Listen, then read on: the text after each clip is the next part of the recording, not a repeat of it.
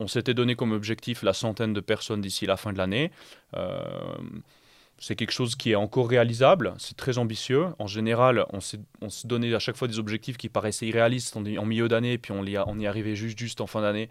Euh, donc euh, là, ça me paraît un peu irréalisable, mais peut-être qu'on va y arriver. Et c'est le but des objectifs, ça doit être assez ambitieux pour paraître irréalisable, mais motivant à la fois et inspirant aussi à la fois, sans être complètement décourageant parce qu'on n'y arrive jamais. Salut tout le monde, bienvenue au podcast Développement avec Brian Oumana. Pourquoi ce podcast? Pour apprendre, être inspiré et partager tout ça avec vous. Dans cette partie 1, j'échange avec Timon Timmerman, le cofondateur et CTO de l'entreprise Visium qui est active dans l'intelligence artificielle. Il est diplômé de l'École polytechnique fédérale de Lausanne avec un master en data science ou science des données en français.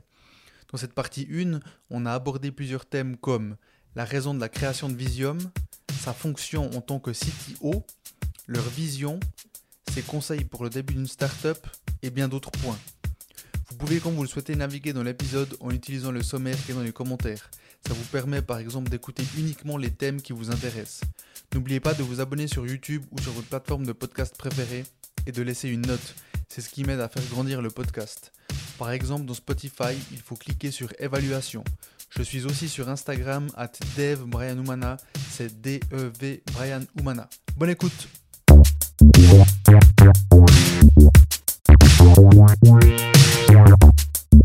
Timon, je t'ai entendu dire que tu aimais le Just Do It de Shia LaBeouf. Mhm. Pourquoi est-ce que c'est le cas? Parce que je pense que c'est la meilleure manière, disons, de, de résumer. Euh, je pense que le plus grand problème que les gens ont quand ils pensent à, l'entrepreneuriat, à créer leur entreprise, c'est qu'ils n'osent pas faire le premier pas. Et c'est ce, juste ce petit premier pas de se lancer, de, de contacter un client, d'envoyer un email. Ça peut être un tout petit truc qui, qui déclenche, je dirais, toute la suite d'événements. Euh, et ensuite, après, on, rentre dans une suite d'événements qui va dérouler un peu de soi-même. Et c'est ce premier pas-là que beaucoup de personnes ne font pas. Je pense que 99% des gens ne font pas, alors que parfois ils ont des idées intéressantes ou moins intéressantes, mais qui les motivent. Et donc c'est pour ça que je, pense que c'était un peu sous forme de blague, je l'ai dit dans un autre, dans un autre podcast. Et ça résume assez bien euh, juste ce, premier pas que malheureusement, plus de 9% des gens qui disent Ah, j'aimerais changer de carrière, j'aimerais essayer de lancer ma, ma pâtisserie, mon, compte de pâtisserie sur Instagram, des trucs comme ça. Et c'est juste ce premier pas que les gens font pas. Et c'est dommage. Donc euh, c'est pour ça que, que, j'avais mentionné ce, sous forme de blague un peu ce, ce, cette phrase qui résume, je dirais. J'ai regardé parce que j'avais jamais entendu Shia LaBeouf. C'est vrai? Ouais, J'ai regardé la vidéo, ça, ça, a beaucoup Ouais, ça faisait un mème un peu sur Internet. Exact. Just do it. exactement. Et puis, ben moi, ça m'a beaucoup parlé parce que parce qu'effectivement, c'est comme tu dis, euh, il y a énormément de gens qui ont des idées, qui veulent faire des choses, qui en parlent mhm. et qui ne font rien parce que ça paraît être une montagne. Tu as l'impression qu'il faut des, compétences de fou, il, faut tout savoir, il faut connaître au bout des doigts les finances, euh, comment euh, recruter des gens, euh, quel type de marketing faire, ou quels réseaux sociaux. et donc donc c'est pour ça que je voulais, je voulais commencer la conversation avec, avec cette touche-là. quoi. exactement, je pense qu'il y a trois, enfin ça je le dis assez souvent à des gens qui me demandent un petit peu comment on fait pour démarrer, etc. etc les gens pensent qu'il faut trois trucs pour démarrer en général une entreprise. Le bon timing, euh, un business plan parfait où on a réfléchi à toutes les étapes, les réseaux sociaux, la structure légale, enfin tout, l'exit de l'entreprise alors qu'on n'a même pas démarré. Et le troisième point, c'est de l'expérience, une expérience très approfondie dans le domaine dans lequel on va se lancer. Et ce que je dis souvent, c'est qu'il y a trois choses qui n'existent pas, c'est ces trois choses-là. Un timing parfait n'existe pas, un business plan complet n'existe pas, une expérience qui va permettre de couvrir tous les pans d'une aventure entrepreneuriale n'existe pas. Donc, dès lors, il y a 99% des gens qui se lancent jamais parce qu'ils pensent qu'il faut ces trois choses-là. Il faut un bon timing, un business plan parfait, ficelé au cordeau. Et troisièmement, une expérience forcément dans le domaine. Il faut un minimum d'expérience euh, ou alors une motivation à apprendre très rapidement. Mais il ne faut pas attendre d'avoir ces trois choses-là et ces trois étoiles alignées parce que ça n'arrivera jamais en fait. Ça n'arrivera jamais. Donc c'est soit une, après, c'est aussi une forme de procrastination. Euh, je pense qu'il y a des gens sincèrement qui pensent qu'il faut ces trois choses-là. Je pense qu'il y a aussi des gens qui parlent de ses ambitions, ses envies, etc. parce que euh, parce qu'ils ont envie d'y croire. Euh, mais qu'au final, c'est un peu une forme de procrastination de chercher des excuses et de jamais se lancer.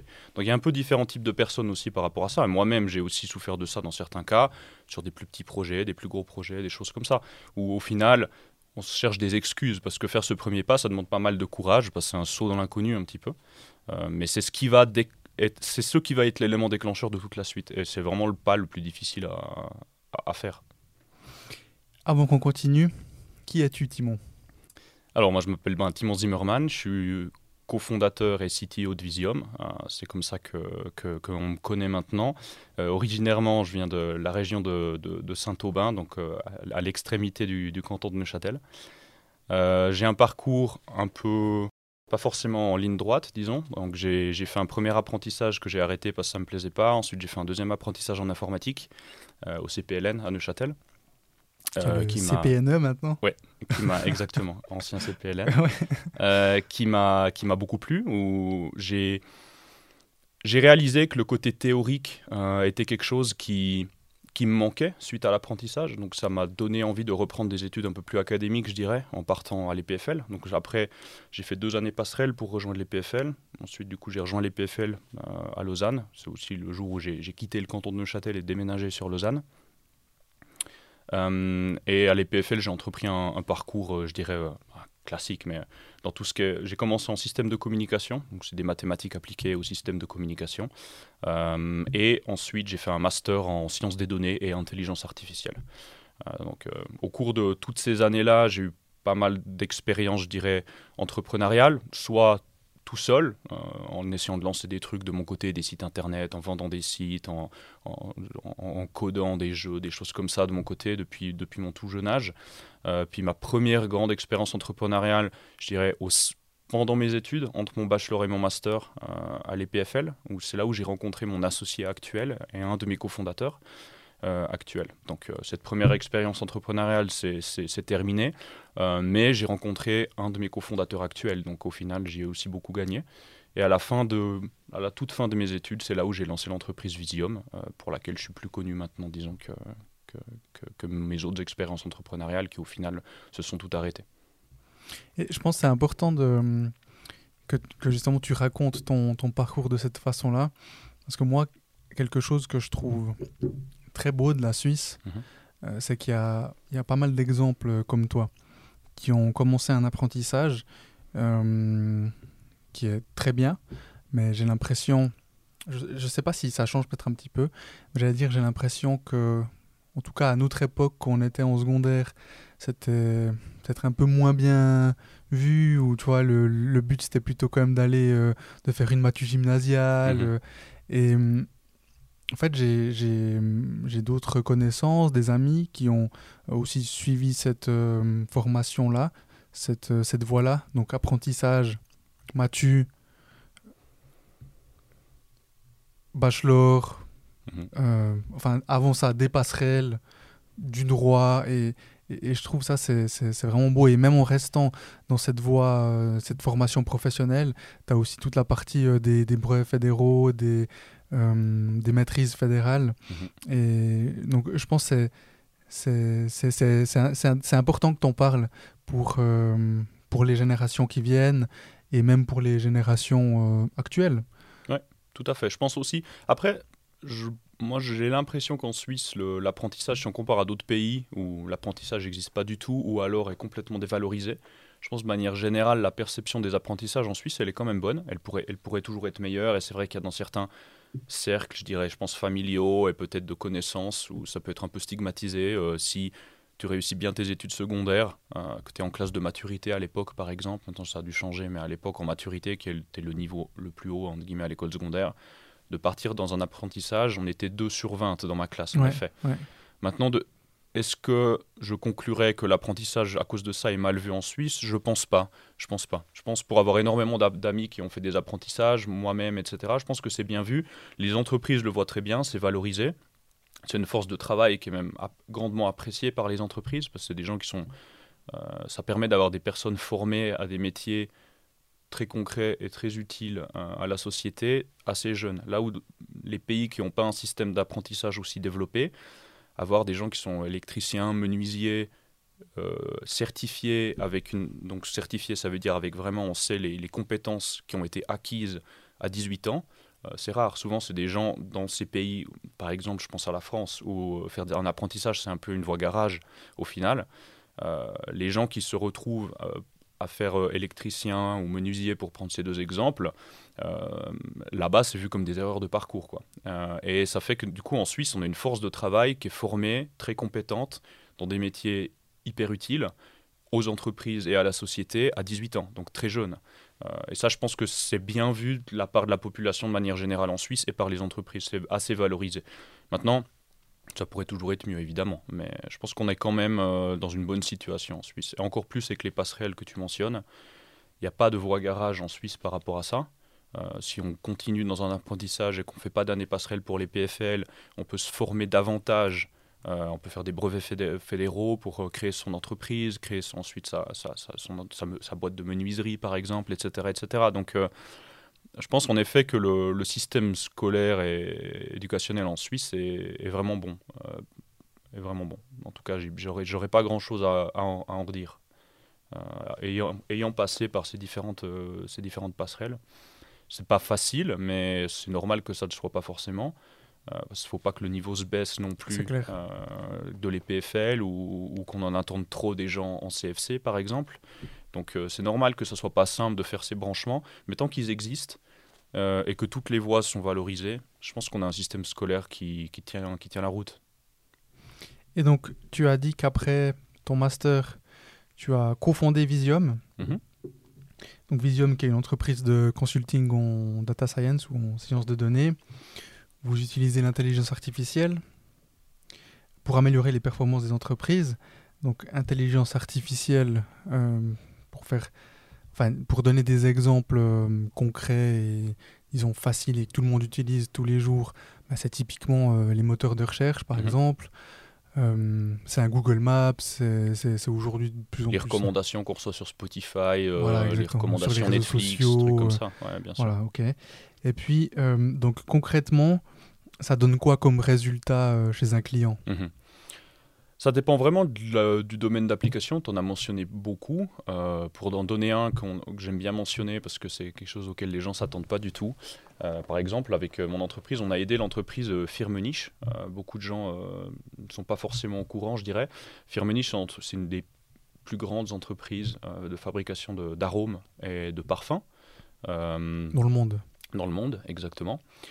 et ce qu'on a fait, par exemple, eux, ben, un des gros, une des grosses problématiques qu'ils ont, c'est que donc ils, fabriquent des arômes et des parfums pour les plus grandes marques au monde. ils travaillent derrière les rideaux. Les gens sont pas au courant, mais il faut sans mentionner de marque parce qu'évidemment les marques euh, veulent pas que les gens sachent que c'est Firmenich qui est qui, a fabriqué le parfum. Euh, qu'on voit à la télé ou dans la rue, euh, mais c'est les parfumeurs de Firmenich ou les aromaticiens de Firmenich qui fabriquent le prochain soda au goût, je sais pas, cerise par exemple. Donc, et du coup, il y a peu d'entreprises qui servent énormément de marques euh, de consumer goods, justement, donc ils ont énormément de demandes à satisfaire. Et le marché est de plus en plus compétitif, donc il y a de plus en plus aussi un intérêt euh, vif à pouvoir aider et créer des parfums et des arômes pour des plus petites entreprises, pas uniquement servir les Procter Gamble de ce monde et les Nestlé de ce monde, mais aussi travailler avec des plus petites entreprises. Euh, malheureusement, enfin, ou, heureusement aussi peut-être pour euh, parce que ça crée aussi la rareté de, chez Firmenich, mais il y a plus d'astronautes dans le monde que de parfumeurs, euh, pour donner une, fun fact. Donc c'est pas facile, on peut pas simplement recruter plus de monde. Très c'est pas simple de recruter des gens et de former des gens à l'art de la parfumerie ou de l'aromaticien.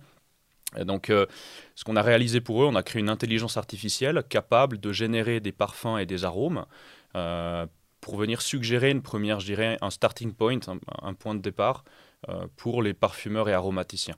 Donc, euh, et grâce à ça, vu que tu me demandais, j'en viens à ta question, qui est de qu'est-ce que ça améliore concrètement? Par exemple, dans ce cas-là, on a, on a réduit de 50% le temps, donc la durée que ça prenait un parfumeur ou aromaticien d'arriver à la version finale. Donc on n'a pas une version finale qui sort directement de l'algorithme d'intelligence artificielle, mais le fait de recommander une formule initiale, euh, une formule de parfum, par exemple pour un shampoing qui va sentir euh, la noix de coco et l'ananas, par exemple, euh, étant donné aussi un certain prix qu'on a envie de, qu'on a envie de matcher. on a grâce à cette première recommandation simplement, et ensuite il y a des itérations qui sont faites manuellement par, et là c'est l'art du parfumeur et l'art de l'aromaticien, je dirais. on a réduit de 50% le temps que ça leur prenait à satisfaire la demande client. Parce que le client arrive et dit ben, J'aimerais un shampoing qui sent la noix de coco et qui va coûter ce prix par volume.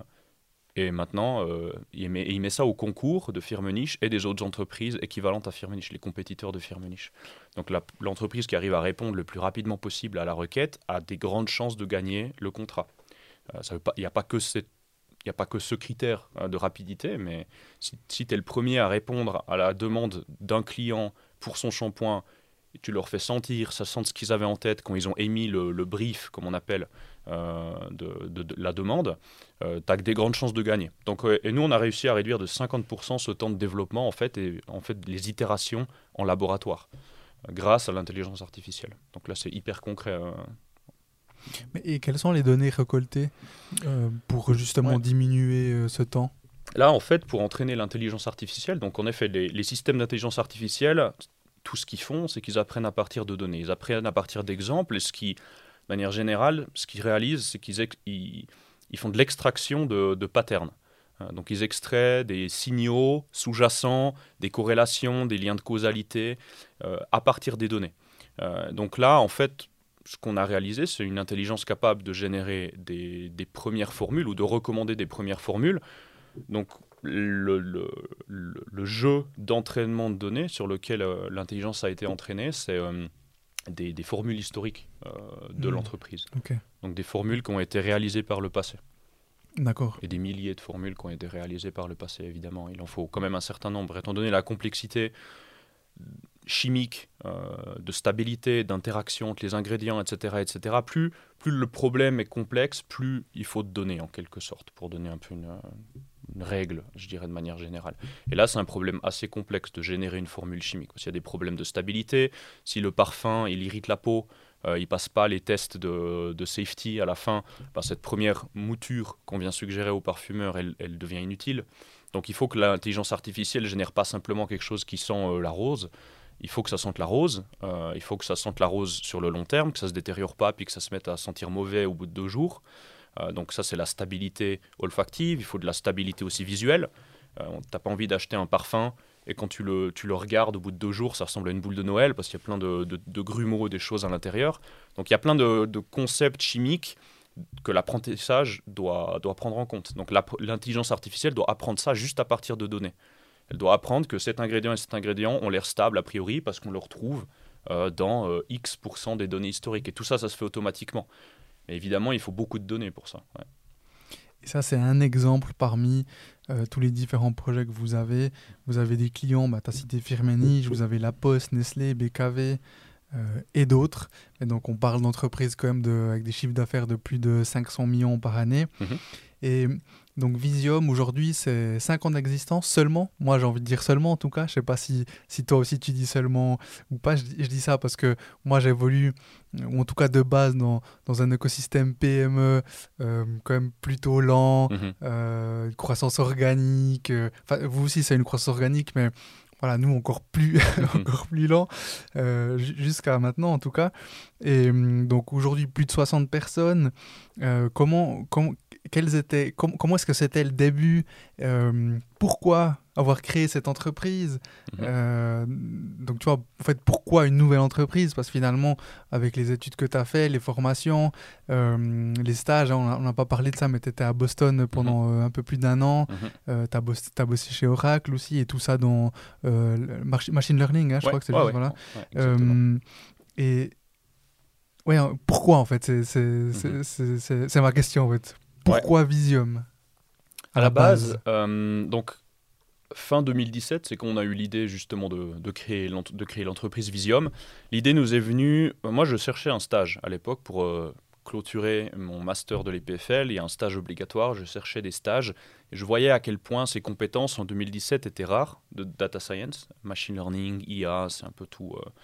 je mets ça ensemble, il y a des, il y a des différences, mais disons c'est la même intelligence artificielle. Exactement, ouais. Machine learning, data science, c'est des choses euh, que les gens utilisent de manière interchangeable euh, et c'est pas si mauvais au final euh, pour juste faire passer un message.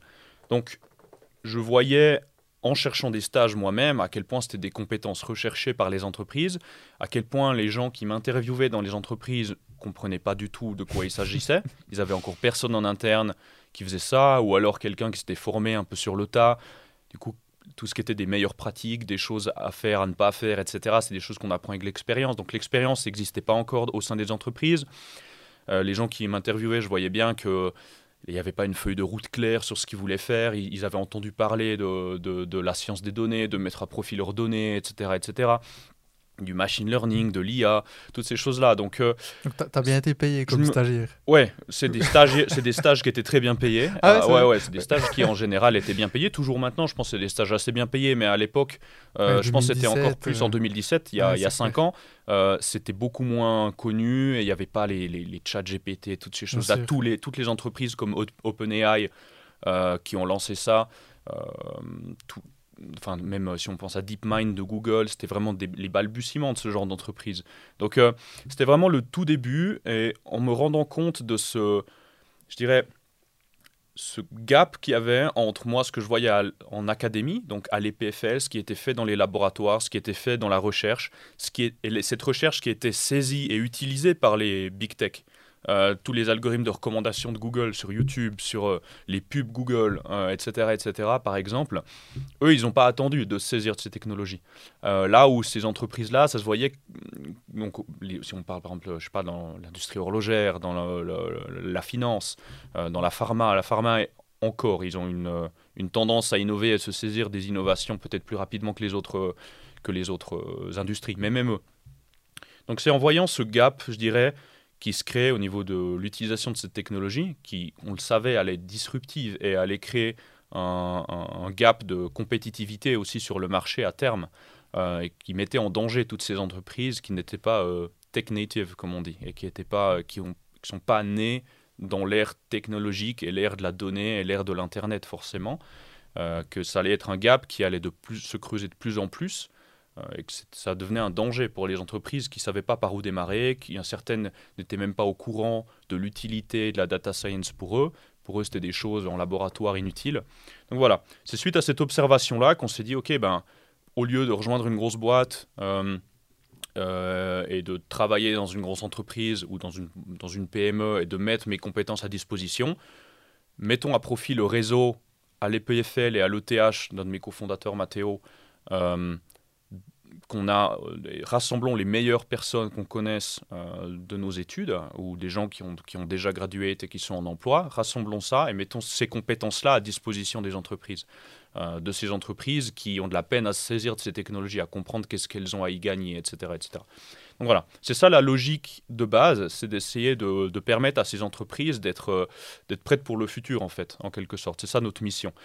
Et la mission secondaire aussi qu'on s'est donnée, au passage, parce qu'évidemment, comme toute révolution technologique, l'IA peut être utilisée de bonne ou de mauvaise manière. Euh, donc on, euh, on, voulait aussi être dans le, dans le siège conducteur plutôt que le siège, le siège passager de cette révolution.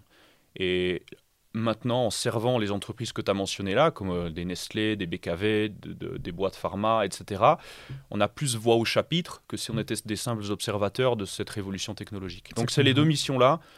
Le fait de aider ces entreprises plus traditionnelles, je dirais pas technitives, à se saisir de ces technologies et l'envie d'être dans le siège conducteur et pas passager euh, de cette révolution technologique pour s'assurer de l'utilisation responsable et éthique de la technologie. C'est ces deux choses-là qui nous ont motivés à créer cette entreprise euh, fin 2017, début 2018.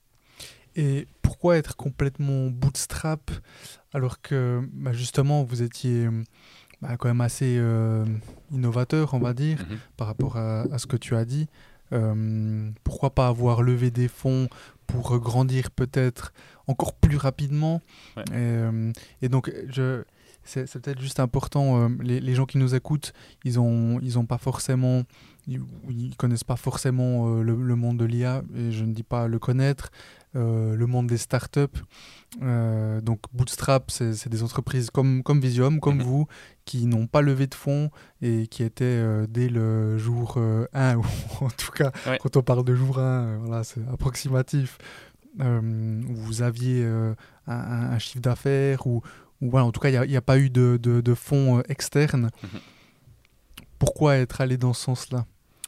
Alors, Premièrement, je dirais parce qu'on pouvait se le permettre. Donc ça, c'est déjà un point important à mentionner. parce que si tu vous aviez des clients directement on avait des, on avait des clients assez rapidement. On est une entreprise de service et pas un produit. Donc ça, c'est quand même des choses assez différentes. Si tu lances un produit, tu dois tu dois développer ton produit euh, à coût jusqu'à ce que tu aies quelque chose qui soit vendable, que quelqu'un est prêt à payer. Donc le développement du produit, c'est quelque chose qui, euh, qui coûte de l'argent, qui peut prendre du temps aussi. Euh, dans certains domaines, dans le, dans le, biomédical par exemple, être bootstrapped, c'est inimaginable parce qu'il faut des fonds énormes pour, pour passer tout ce qui est de la, régulation, faire tous ces process de régulatoire. Euh, de passer des certifications, etc., etc. Aussi au niveau du matériel pur, euh, en faisant du software comme on fait nous, euh, des logiciels d'intelligence artificielle et de data science, on n'a pas besoin de machines, de machines-outils et des choses comme ça. Donc ça c'est le premier point. On pouvait se permettre d'être bootstrap parce qu'on est une entreprise de service. Donc dès lors qu'on trouve des clients, on génère des revenus, pas forcément des profits, des revenus. et deuxièmement, la nature du business qui est du logiciel, donc dématérialisé, complètement dématérialisé, euh, nous permettait, on n'avait pas besoin d'avoir des investissements euh, en amont. Quoi. Donc euh, c'est les deux premiers points déjà, on pouvait se le permettre. Et le deuxième point, c'est qu'on avait une vision très claire de ce qu'on voulait faire, on avait une vision claire de où on voulait aller. Et le côté bootstrap nous accorde, je pense, une, une flexibilité, une liberté de manœuvre qu'on n'aurait pas eu avec des investisseurs externes. En bien ou en mal, ça peut aussi être intéressant parce que des investisseurs vont apporter un point de vue externe, un point de vue plus expérimenté parfois, euh, qui peuvent euh, contraindre la liberté d'une bonne manière parce que ça nous évite des erreurs. Ok, c'est une certaine liberté de commettre des erreurs, mais si ça peut éviter certaines erreurs qui peuvent être fatales pour, mhm. pour une startup, ça peut être intéressant. Mais néanmoins, nous, on voulait garder cette liberté pour pouvoir faire ce qu'on voulait de l'entreprise, euh, la diriger vers où on voulait. Euh, on voulait aussi avoir euh, une liberté d'action et de pouvoir respecter nos valeurs et ne pas rester, garder nos valeurs, je dirais, chevillées au corps et à nos activités par rapport à cette envie d'utiliser l'IA de manière éthique et responsable. un investisseur externe pourrait nous dire, OK, ben là, non, dépendamment du, des parts dans l'entreprise que l'investisseur a pris, mais il pourrait nous mettre en tout cas une pression euh, pour travailler avec une entreprise avec laquelle on ne veut pas travailler parce que euh, le, cash de l'entreprise commence à baisser. Et là, qu'est-ce que tu fais? Euh, Tu es obligé d'écouter ton investisseur ou alors tu subis cette pression ou alors tu subis cette pression ou alors tu trahis potentiellement tes valeurs et les raisons pour lesquelles tu t'étais lancé au début. Donc le fait d'être bootstrap nous permet de garder cette indépendance complète, cette liberté d'action et de s'assurer que tout ce qu'on fait, les actions qu'on réalise, l'équipe qu'on monte, la culture qu'on crée, sont alignés avec notre vision de base et nos valeurs euh, d'entrepreneur. Effectivement, je pense que c'est important que tu mentionnes la partie éthique, parce que j'ai lu et entendu, on en parlera après, mais dans l'émission euh, Big Boss de la RTS, où tu étais passé en octobre de l'année passée, mais aussi dans un article euh, du temps de 2019, où justement vous avez ces, ces valeurs qui sont, qui sont fortes mhm. et, et, importantes à vos yeux, et où justement dans cet article du temps de 2019, je ne sais pas si c'est toujours le cas, mais en tout cas, comme tu le dis, j'ai l'impression que ça l'est, où vous disiez que vous ne travaillez pas avec des entreprises dans le secteur de l'armement, par exemple, mhm. euh, et que pour 10 projets, il y en avait un à caractère euh, philanthropique. Mhm.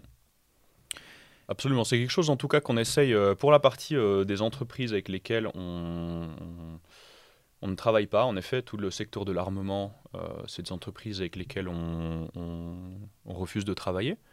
Euh, après, il y a d'autres zones, c'est quelque chose aussi dont, je parle rapidement dans l'interview euh, à la RTS. Il y a des entreprises qui sont plus, je dirais, dans une zone grise, ou en tout cas des cas d'utilisation qui sont dans une zone grise. Si demain, tu as une entreprise qui fabrique des armes, ça c'est, comme je disais, dans l'armement, c'est quelque chose avec lequel on, ne traite pas. Mais par exemple, dans le tabac, euh, et c'est un projet qui a pourvu d'améliorer le, je sais pas, par exemple, de réduire les efforts des personnes dans les chaînes de production, de par exemple développer, imagine, on développait un exosquelette pour qu'il se casse pas le dos. D'accord, c'est pour une entreprise dans l'industrie du tabac peut-être.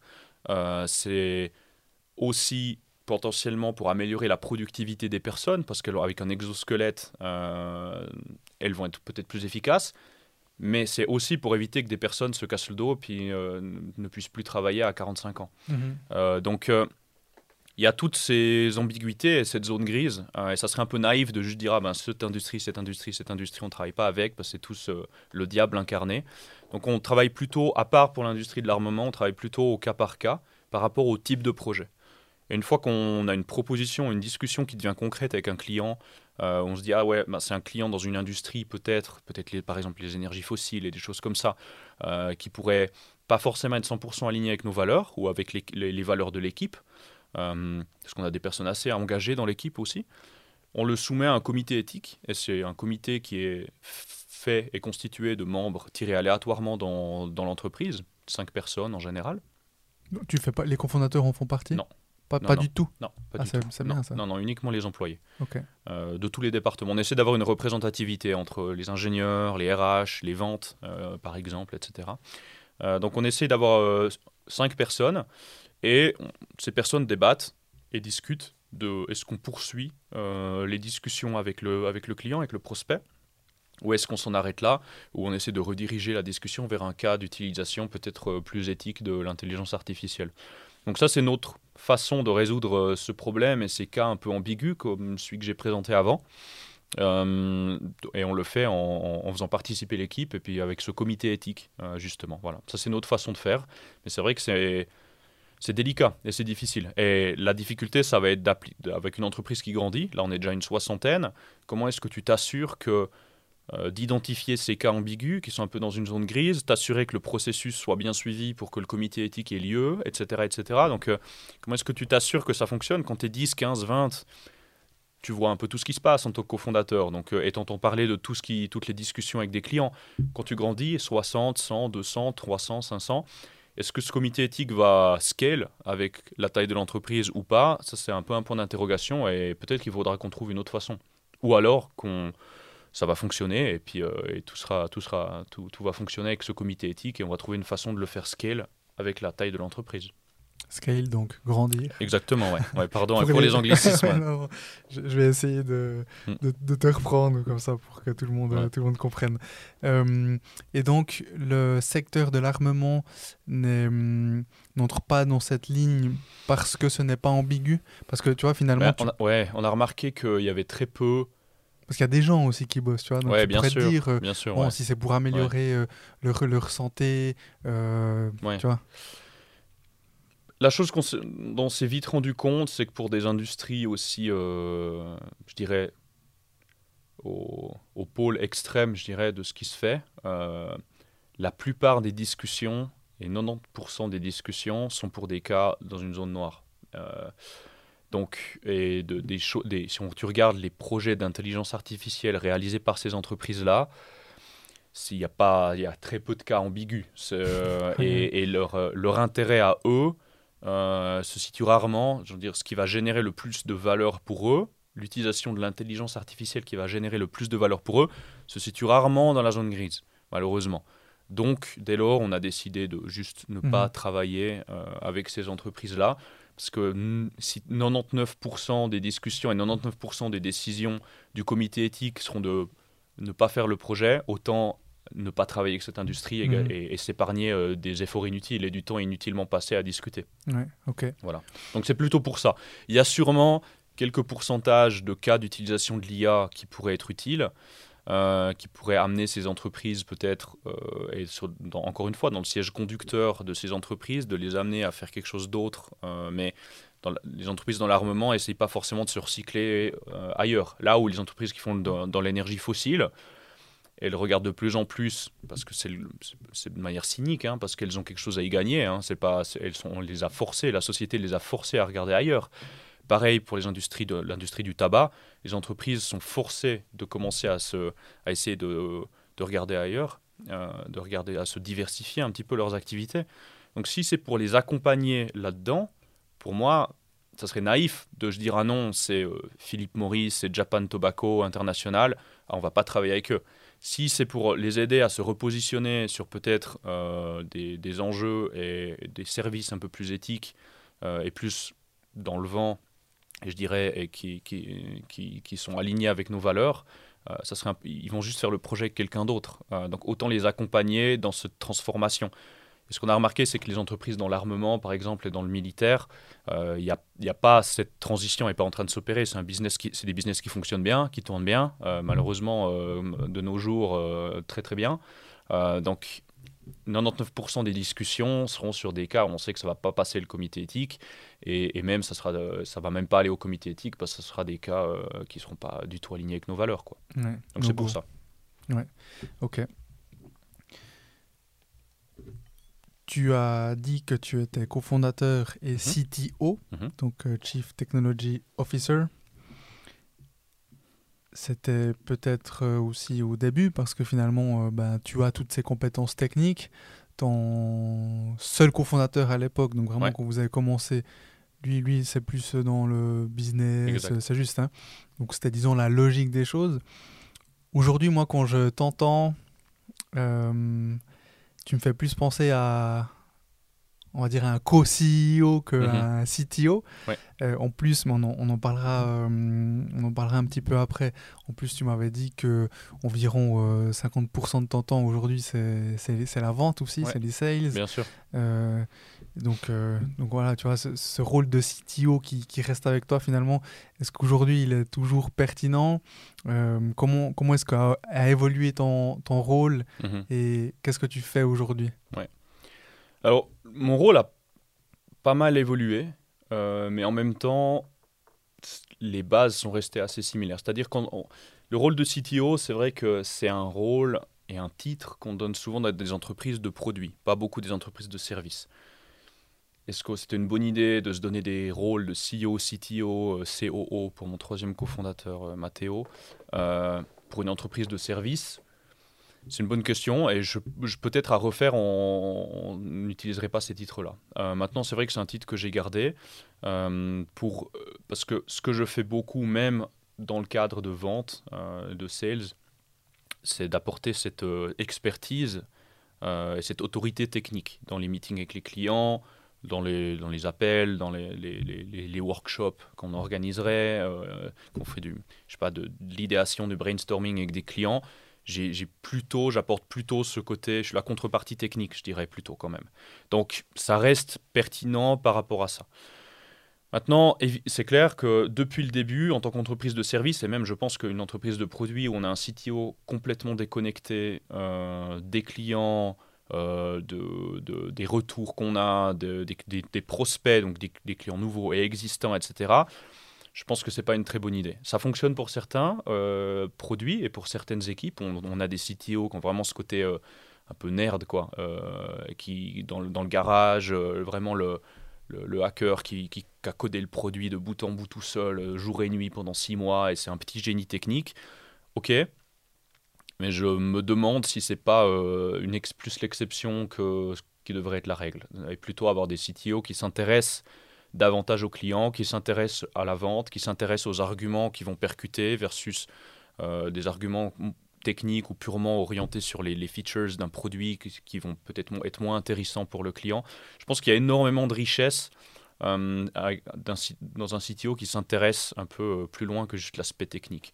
Donc, ceci étant dit, je pense du coup que cette logique, moi, je, que je mets sur le dos du fait qu'on fasse des services, je pense qu'elle est bonne à appliquer aussi pour des CTO euh, qui créeraient ou qui travailleraient dans des entreprises de produits.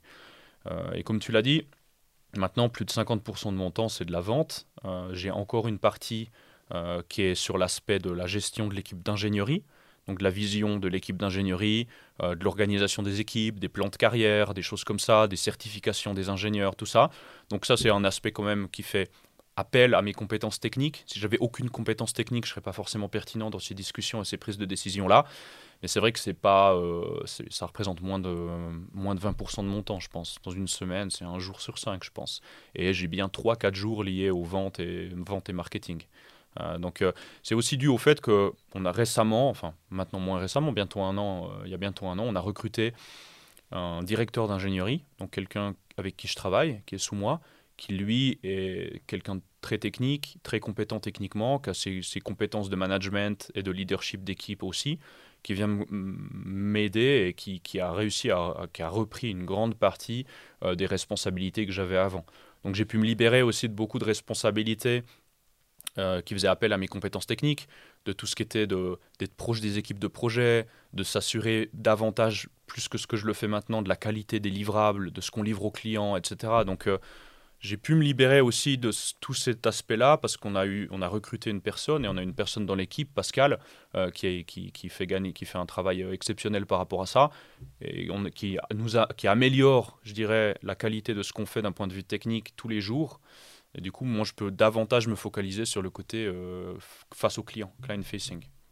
Donc, et, et, ça fonctionne bien, ça fonctionne bien parce que c'est toujours intéressant et je pense que dans n'importe quelle boîte, c'est illusoire pour un cofondateur ou un fondateur d'entreprise euh, de penser qu'il euh, va arrêter d'être, euh, de, faire de la vente au bout d'un moment. Quoi. Genre, c'est, à, moins de, à moins de trouver vraiment et, que ça prenne énormément de temps de céder l'entreprise à des personnes avec beaucoup d'expérience, etc.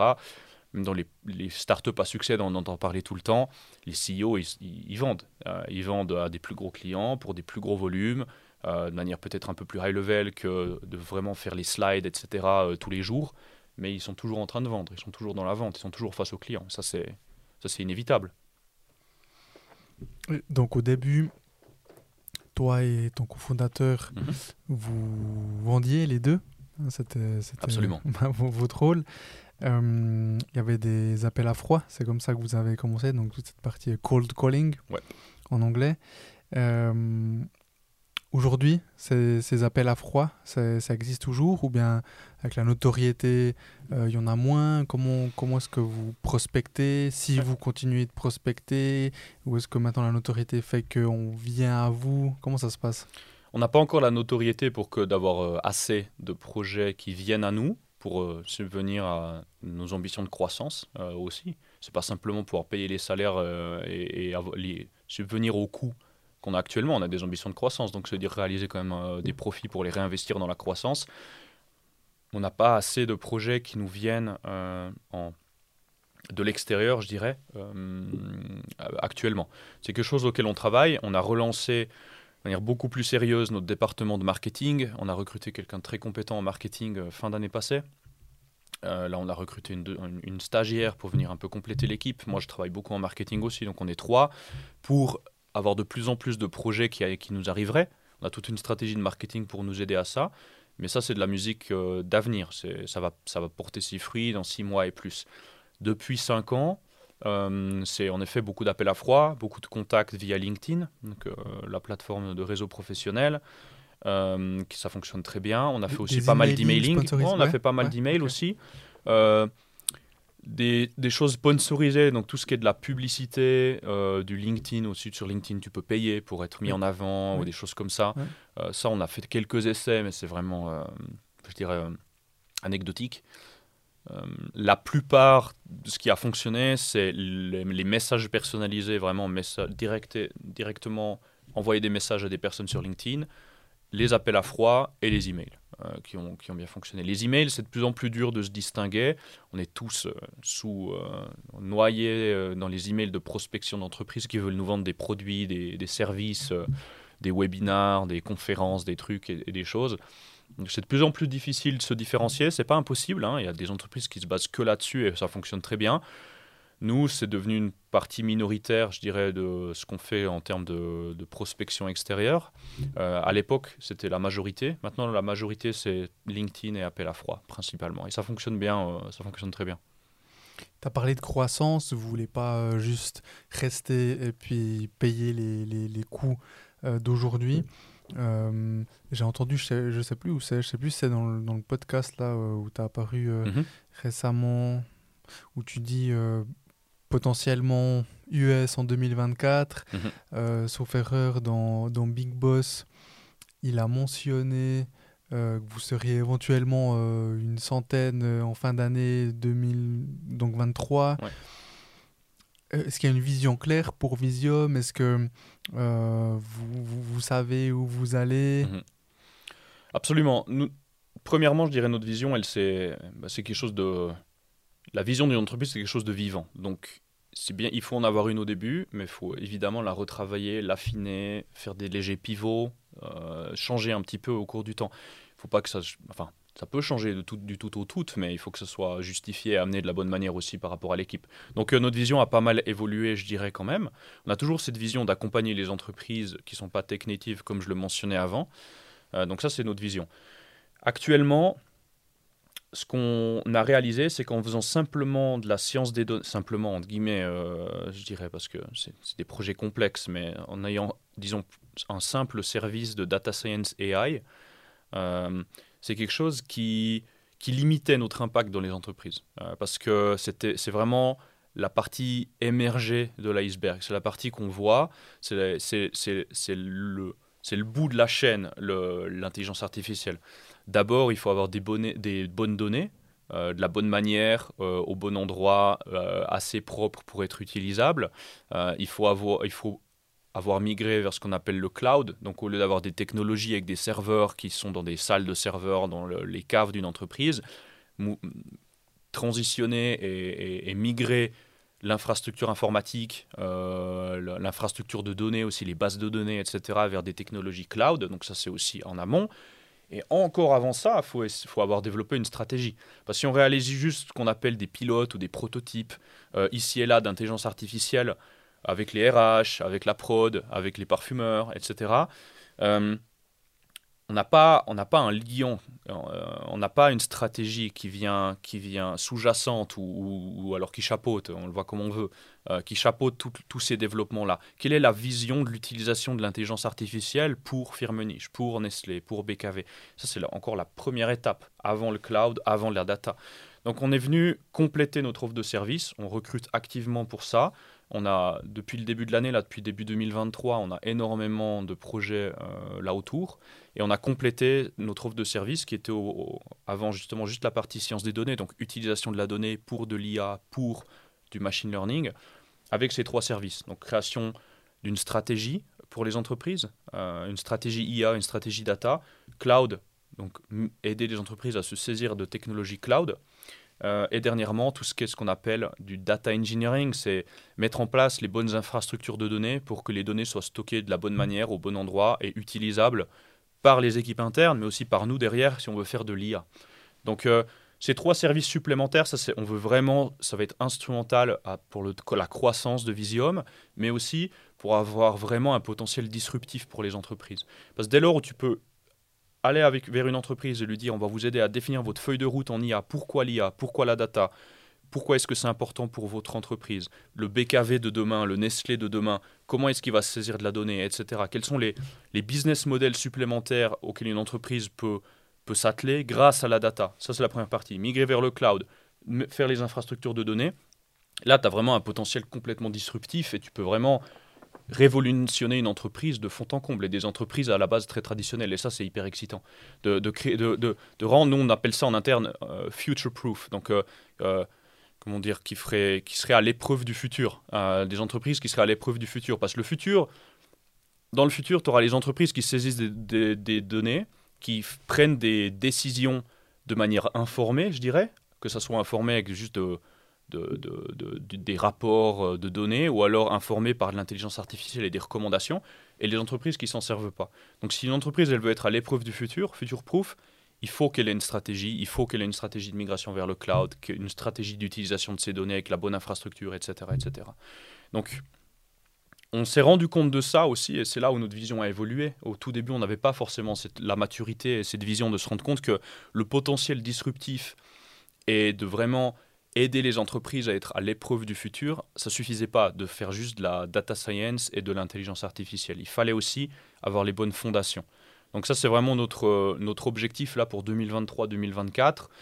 Et avec ces nouveaux services s'ouvre aussi un nouveau marché, euh, plus de potentiel dans les clients existants, chez des nouveaux clients. Donc on a retardé aussi notre expansion aux États-Unis par rapport à ça. À la base, on a visé milieu, milieu fin 2023 on s'est rendu compte qu'il y avait encore énormément à faire rien qu'en Suisse, ou alors, et je parle même pas de l'Europe. Euh, donc on s'est remis un nouvel objectif plutôt 2024-2025 euh, pour l'expansion à l'international euh, hors Europe. Mais c'est peut-être quelque chose qu'on va retravailler. On va se rendre compte qu'il y a encore tellement à faire en Europe que ça serait, ça serait une distraction potentiellement de partir à l'étranger, à l'étranger hors européen, je dirais.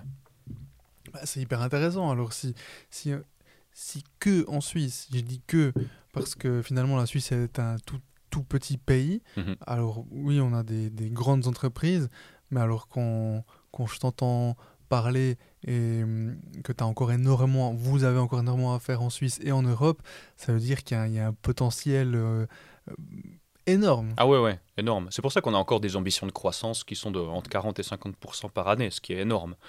À voir combien de temps on va réussir à maintenir ce, maintenir cette, euh, ce, ce cap, parce que ça, ça, crée, ça crée des instabilités aussi dans l'entreprise, d'avoir une clair. entreprise qui grandit très vite. Tu n'as pas le temps de solidifier tes bases, euh, tes processus, ta, ta structure d'entreprise. Il y a plein de petites choses que tu te rends compte qui ça devient un peu un château de cartes si tu fais pas attention. Donc, euh, Changement constant. Exactement. Donc, Mhm. il y a aussi cet aspect-là qu'il doit- qu'on doit prendre en compte. Il faut qu'on on doit, on doit maintenir une croissance pour deux raisons. Pour, euh, je dirais aussi la motivation de l'équipe, parce que l'équipe a rejoint une start-up tech, donc ça veut, dire ça veut dire croissance rapide, ça veut dire responsabilité supplémentaire, des plus gros projets. C'est aussi cette ambition d'aller vers l'avant. Si maintenant on devient une entreprise où on dit, OK, ben là, on, on va rester une soixantaine dans l'équipe pendant les 5-10 prochaines années, le temps de stabiliser, de maximiser nos marges, etc ça va moins parler aussi aux gens de l'équipe. Donc il y a un trade-off, il y a une balance à assurer entre la motivation de l'équipe, aussi il y a quand même un enjeu compétitif. Si on n'assure pas une certaine croissance, on va, on, va, on, va, on va rater le train, je dirais. Là, on est vraiment à l'avant parce qu'on s'est lancé il y a 5 ans, on est vraiment dans les, les coureurs de tête, je dirais, euh, sur le marché. C'est ce qui fait aussi qu'on arrive à assurer cette croissance. Et c'est vrai que si on ralentit, on va perdre cet avantage qu'on a maintenant de ce qu'on appelle first mover en quelque sorte. On est les premiers, dans les premiers à s'être lancés vraiment dans cette niche euh, il y a 5 ans. Donc motivation de l'équipe, perte de compétitivité et de cet avantage d'être en, avant du peloton, euh, à contrebalancer, oui, avec ces instabilités euh, qui, sont, qui sont créées par une croissance perpétuelle et exponentielle comme on, l'a maintenant. Mais c'est vrai que avec ces, nouveaux services et le tissu économique qu'on a en Suisse et même en Europe, euh, on pourrait encore, euh, je pense, augmenter nos revenus facilement euh, x10, x20, x30, euh, très facilement, en restant sur le marché européen, euh, si on fait les choses bien avec les services qu'on est en train de développer. Ça me fait penser à Pascal Meyer de coca.ch ou Coca Service, euh, avec qui on a fait un épisode euh, il, y a, il y a un petit moment où eux étaient, je sais pas si tu connais euh, cette histoire, moi je savais pas, ils avaient tenté l'expérience France, ils avaient tenté Coca en France et puis ça n'avait pas marché ou, ou je, je sais plus trop ce qui s'est- ce qui s'était passé mais où finalement il, il me disait que il s'est rendu compte que euh, avant de partir ailleurs, il veut vraiment consolider en Suisse. Mhm. Et ensuite, pourquoi pas? Mais donc euh, ça, ça me fait vraiment penser à ça, où on peut faire ce parallèle, où finalement lui, il voit, ou eux maintenant voient, où il y y a vraiment un immense potentiel en Suisse. Et, et, et parfois, c'est, je trouve un peu paradoxal parce que des fois, quand tu réfléchis à la Suisse, à la Suisse c'est petit. Ouais, C'est- bien sûr. c'est tout petit. Ouais. Mais, mais, mais donc, euh, ouais, c'est bah, c'est hyper intéressant pour Ouais. vous dans ce cas. Ouais, on pourrait pas faire, on pourrait pas avoir cette stratégie et je pense pas que Coca pourrait avoir cette stratégie dans tous les pays. On a cette chance en Suisse d'avoir un tissu économique, dans le cas de Coca, un pouvoir d'achat aussi, euh, qui, qui favorise une expansion locale et, et qu'il y a, y y beaucoup à faire euh, en Suisse. Et nous, de la même manière, c'est pas vraiment le pouvoir d'achat, c'est corrélé, mais c'est, je dirais, le tissu économique, toutes les grandes entreprises qui ont leur siège social ou alors des branches en Suisse très actives. On a énormément de choses à faire encore en Suisse, absolument. Ouais. Et pour revenir un petit peu au, au début, euh, je crois que c'était. je, cite pas mal euh, euh, Big Boss, mais Mhm. j'ai- trouvé que c'était une émission où on, on pouvait quand même assez bien te, te, te, te connaître par rapport à, par rapport à Visium. Euh, tu parles de réseautage, Mhm. tu dis que c'est important. Est-ce que tu en avais déjà conscience quand vous vous êtes lancé dans l'aventure Visium Euh, Et puis aujourd'hui, comment est-ce que tu fais pour continuer, si tu continues à le faire, mais j'imagine, je, pense connaître la réponse, à alimenter ce réseau? Mhm. Je pense que c'est quelque chose euh, auquel on entend tous parler du fait que euh, ouais, le réseau c'est important, machin, etc. Et du coup, je mentirais si je disais ah j'avais pas du tout ça en tête quand on a démarré Visium, mais ça a rendu les choses concrètes. Je pense pour beaucoup de gens c'est pas concret. Euh, ça devient concret quand par exemple quelqu'un se fait virer et cherche du travail, il se dit ah ouais ben j'aurais bien aimé avoir un réseau plus développé ou alors ah ben heureusement que j'avais cultivé un peu mon réseau. Donc euh, ça devient tout à coup beaucoup plus concret dans certains cas et je m'en rends compte dans mon cas aussi que le, réseau qu'on développe par rapport à Visium et que je développe aussi personnellement euh, a, beaucoup de, a beaucoup de richesse. C'est tu rencontres des gens très intéressants, il y a des opportunités ici et là qui se, qui se développent. Euh, donc je, je, le vois aussi avec les gens qu'on recrute dans l'équipe qui ont plus d'expérience, par exemple en vente, qui ont plus d'expérience, qui sont qui sont pas pas des personnes forcément de mon âge, mais plus âgées en vente, euh, qui ont déjà travaillé dans d'autres entreprises, qui ont un réseau bien développé, l'impact et la différence que ça fait est, énorme. Donc ça, j'avais déjà ça en tête au début de Visium, mais c'était un peu euh, des mots un peu creux, disons. Et j'imagine dans la tête de beaucoup de gens, c'est un peu des mots creux. Euh, c'est devenu beaucoup plus concret avec l'aventure Visium. Et, et, encore plus récemment, là. De plus, plus on avance, plus je me rends compte de l'importance de développer son réseau personnel et de la richesse dans un réseau bien développé. Mais c'est énormément de travail. C'est énormément de travail et ça prend beaucoup de temps de bien le faire.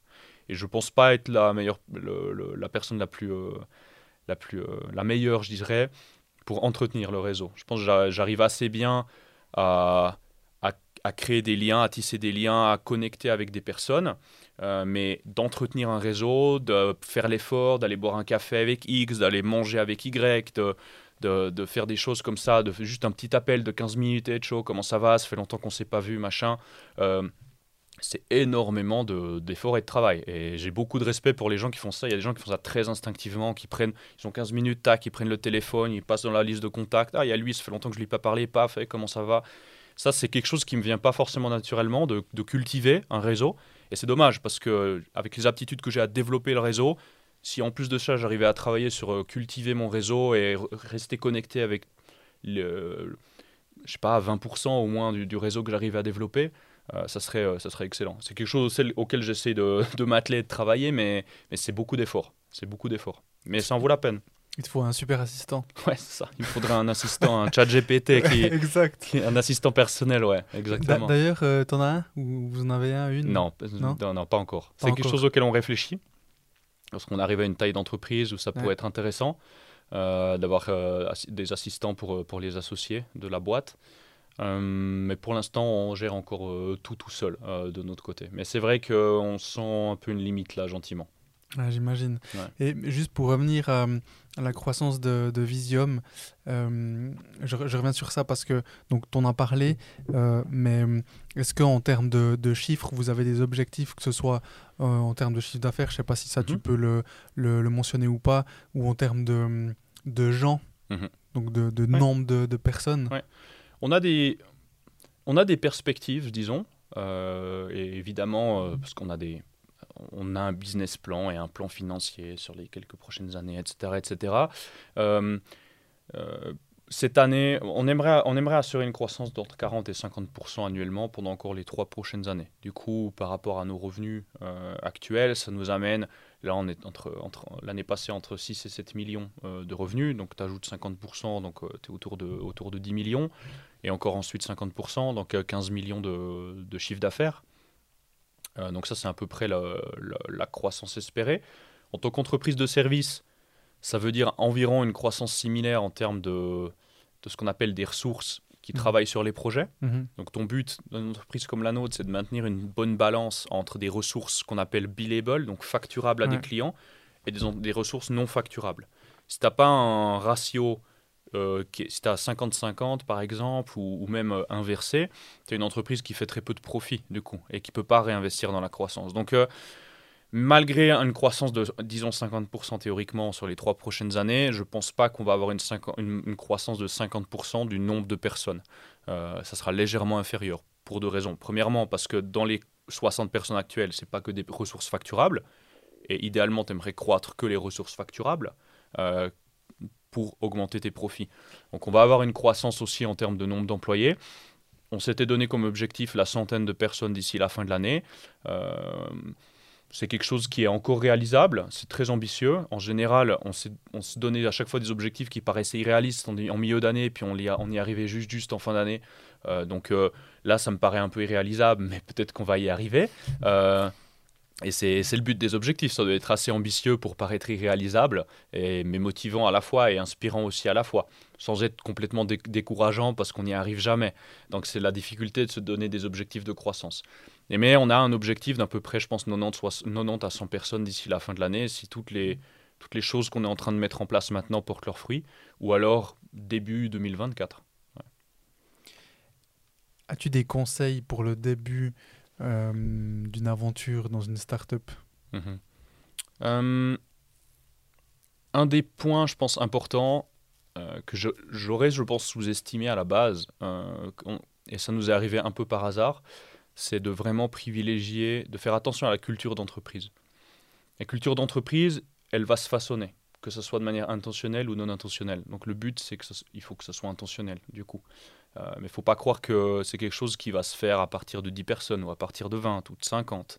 La culture d'entreprise, pourquoi est-ce qu'on est là, pourquoi on travaille ensemble, qu'est-ce qu'on aime faire, qui on est, qui est-ce qu'on n'est pas, euh, qu'est-ce qu'on fait, qu'est-ce qu'on ne fait pas. Donc cette identité-là, et développer cette identité, euh, je pense que c'est quelque chose... Je pense que c'est quelque chose que j'aurais peut-être sous-estimé au début si on ne l'avait pas fait de manière un peu intuitive et un peu par hasard. Je dis par hasard parce que on a très rapidement recruté quelqu'un pour gérer tout ce qui était des RH chez nous. Euh, on appelle ça people, euh, les, personnes. Euh, parce que pour nous, c'est plus que les RH, des fois, les personnes ont en tête juste le côté un peu administratif. Mhm. Gestion des salaires, gestion des fiches de paye, déclaration pour les taxes sociales. C'est pour une entreprise qui dépend autant de la qualité de ses ingénieurs et de ses consultants comme nous, c'est beaucoup plus que ça. C'est vraiment créer une culture, créer un engouement euh, à travers des événements, à travers des plans de formation, des choses comme ça. Donc, euh, une des premières personnes qu'on a recrutées un peu par hasard, c'était une personne en, RH de ce point de vue-là. Donc, euh, ça s'est fait de manière intentionnelle. On a créé une culture d'entreprise. Et la culture d'entreprise, c'est ce qui fait que ça attire déjà les personnes de l'extérieur. C'est quelque chose qui est visible de l'extérieur. On le sait tous les candidats qui viennent chez nous et qui nous parlent euh, disent que nous parlent de l'image qu'on a auprès de l'EPFL, au sein de l'EPFL, qu'on a au sein de l'ETH, qu'on a au sein d'autres écoles aussi euh, plutôt business, je dirais, comme HEC Lausanne, etc. Donc, ta culture va attirer les bonnes personnes. Ça va être un premier filtre déjà. Euh, tu vas attirer comme un aimant les personnes qui correspondent à la culture. Et le deuxième point, c'est ce qui fait que les gens, ça va maintenir une cohésion quand on aura des mois difficiles. Parce qu'il y aura toujours des mois difficiles voire plus que des mois difficiles, des trimestres, des semestres, des années difficiles. Et ce qui fait que les gens restent ensemble et restent avec toi, c'est la culture, euh, au final. Donc, euh, je pense que c'est la chose à laquelle je, ferai, euh, je prêterai encore plus attention que ce qu'on a fait si je devais me relancer dans l'aventure. De m'assurer que la culture que je suis en train de créer, cette cohésion, ce liant au sein des équipes, cette, cette colle un peu, elle soit fabriquée de manière le plus intentionnelle possible et de rien laisser au hasard par rapport à ça. Et c'est vraiment un travail de tous les jours. C'est ne pas laisser passer certains comportements, certaines choses, certaines façons de faire les choses, laisser passer d'autres façons, encourager certaines choses. Et c'est toutes ces petites choses qui vont faire que ta culture d'entreprise, elle va se cristalliser d'une certaine manière. Et au bout d'un moment, quand cette colle, elle, va se, elle se cristallise, elle, elle, elle, durcit, au bout ah, quand tu es 100, même, même à notre taille, 50, 60, il y a des aspects qu'on peut plus changer. Elle a déjà commencé à, durcir à certains endroits cette colle euh, et cette culture. Et à partir d'une certaine taille critique, elle est complètement figée. Et, les gens que tu attires, les gens dans l'entreprise, la manière dont ils vont être modelés aussi et impactés par la culture, euh, tu auras, euh, auras, beaucoup moins d'impact là-dessus.